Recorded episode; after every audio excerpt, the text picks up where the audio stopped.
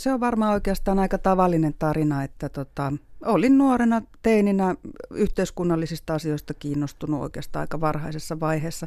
Mulla on semmoinen muistikuva, että mä olisin ollut joku 13-vuotias, kun mä oon lukenut Hesarista pitkän artikkelin jostakin Afrikan nälänhädästä ja, ja tota, silloin oli tämmöisiä suurisilmäisiä afrikkalaislapsia siinä tota, kuvissa. Ja sitten mä ajattelin, että niin kuin lapsi ajattelee, että, että aivan hirveää, että, tota, että ihmisten täytyy tietää tästä, jotta voidaan tehdä jotain. Eli tämmöinen niin perustoimittajan tämmöinen maailmanparannusasia siellä oli silloin lapsena. Oletko vieläkin maailmanparantaja mielestäsi? No en mä tiedä, olenko enää maailmanparantaja, mutta uskon siihen, että tämä on tärkeää työtä samasta syystä kuin uskoin siihen silloin. Eli on tärkeää, että ihmiset tietävät, mitä yhteiskunnassa tapahtuu. Ja varsinkin näinä aikoina, kun on tätä valemediaa aika paljon mm. noussut, niin on ihan hyvä, että on tällaisia luotettavia medioita, jotka kuitenkin pyrkivät totuuteen tai hyvin lähelle sitä, niin kuin se nyt sitten mahdollista on. Oliko sinulla mitään rinnakkaisia unelma-ammatteja tai oliko tämä unelma? Mm, jossain määrin varmaan oli unelma, tai ainakin se oli niin kuin päämäärä ja, ja tota, kieli oli aina tärkeää. Mä luin paljon mm. kaikenlaista yhteiskunnallisia asioita ja sitten mä luin kaunokirjallisuutta ja tykkäsin kirjoittaa, eli tämäkin on hyvin tämmöinen tavallinen toimittajan tarina. Mutta mä luin kyllä biokemiaa yliopistossa Joo. jonkin aikaa ja sitten vaihdoin valtiotieteelliseen. Mikä oli ensimmäinen kokemuksesi toimittajana? No ensimmäinen kokemus oli, oli tuota Radio Pikkupäkästä Hyvinkäältä. Silloin elettiin paikallisradioiden kulta-aikaa ja mun veli oli töissä siellä ja, ja Yleisradion pitkäaikainen toimittaja Annikki Kiehelä oli myös siellä töissä ja, ja tota, sitten kävi niin, että olisikohan se nyt ollut Annikki sitten joku sairasloman pätkä ja, ja mm. tota, sitten veli keksi, että no kysykää sitä mun pikkusiskoa, että, että se on, voisi olla tämmöinen hyvä tyyppi kokeilla ja niin mä sitten menin sinne Annikkia tuuraamaan ja sille tielle jäin. Miten se meni? No, en mä tiedä. Kai se sitten jossain määrin hyvin meni, kun täällä ollaan. Niin, johti tähän pisteeseen. Mm. Kerro vähän urastasi Ylellä. Millaisia vaiheita siinä on ollut? No Yle-ura alkoi muistaakseni joskus 80-luvun ihan loppupuolella, 90-luvun alussa Radiomafia tuli. Ja, ja tota, sinne pääsin toimittajaksi vaihtelevan paikallisradiouran jälkeen. Sitten mä olin muissakin paikallisradioissa töissä kuin Radio Pikkupäkässä, joka oli se ensimmäinen ja tietysti mm. ihanin. No joo, sitten Radiomafiassa olin töissä muistaakseni viisi vuotta. Tein pelkkiä puheohjelmia, suoraa lähetystä. Päivän suutari oli semmoinen puolituntinen haastatteluohjelma. Ja sitten kaiken näkö... No siellä oli Karjalan kunnailla, jota palkittiin, semmoinen makasiiniohjelma keskipäivässä. Ja tota, pressiklubi toimi silloin radion puolella. Mm. Sitä tehtiin. Se oli vähän erilainen kuin mitä television puolella nyt on ollut, mutta sen niminen ohjelma. Ja niitä oli paljon ja, ja niitä oli tietenkin kiva tehdä. Samoja kollegoja pyörii muuten edelleen täällä vähän eri tehtävissä talossa.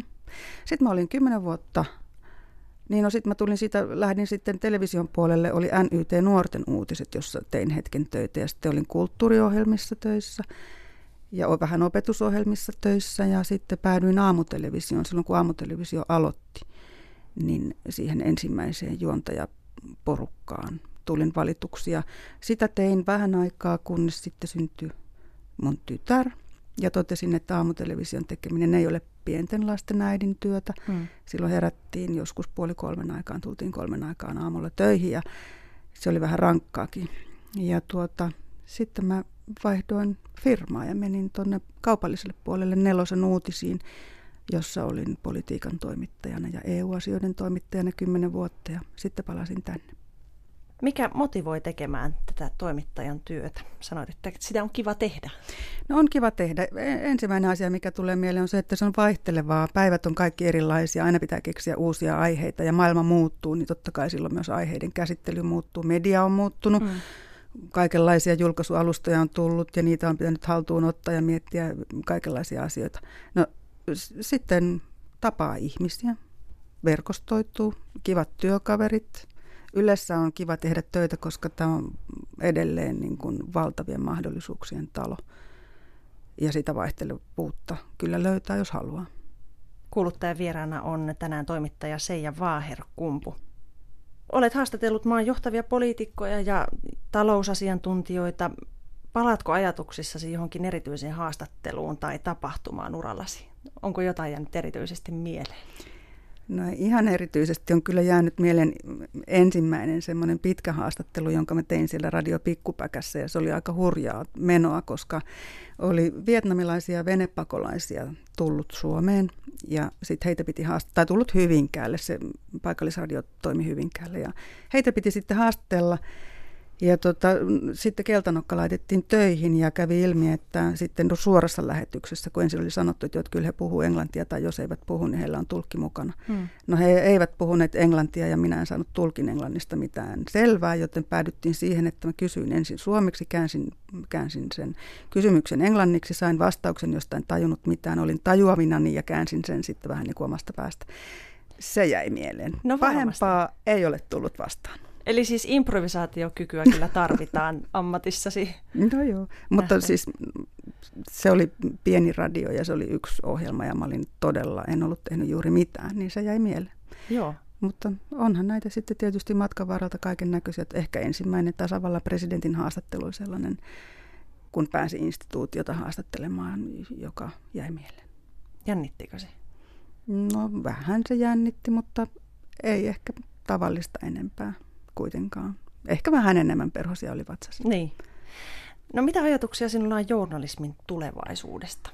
No tuossa alussa jo viittasin siihen, että, että mä näen niin tiedotusvälineiden tehtävän tänä päivänä todella tärkeänä.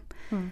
Niin mun mielestä se vaan korostuu näinä aikoina, kun tietoa on valtavasti saatavilla. Kuka tahansa voi tehdä oman mediansa sosiaalisessa mediassa ja netin kautta sitä, sitä tietoa on, on mistä tahansa ja mitä tietoa tahansa mm. väärää ja oikeaa, niin mä näen sen, että kyllä tämmöiselle kuratoidulle tiedolle on valtava tarve ja tilaus.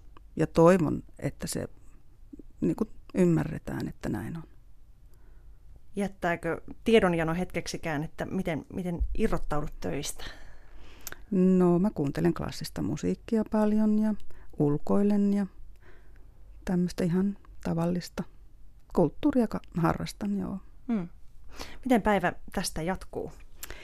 No nyt mä valmistelen perjantain ykkösaamun lähetyksiä, niin, niin mulla on vieraita tulossa ja, ja aiheita, pari aihetta tiedossa, budjettia mm-hmm. vähän ja, ja sitten kauppapolitiikkaa, niin lähden niitä kaivelemaan.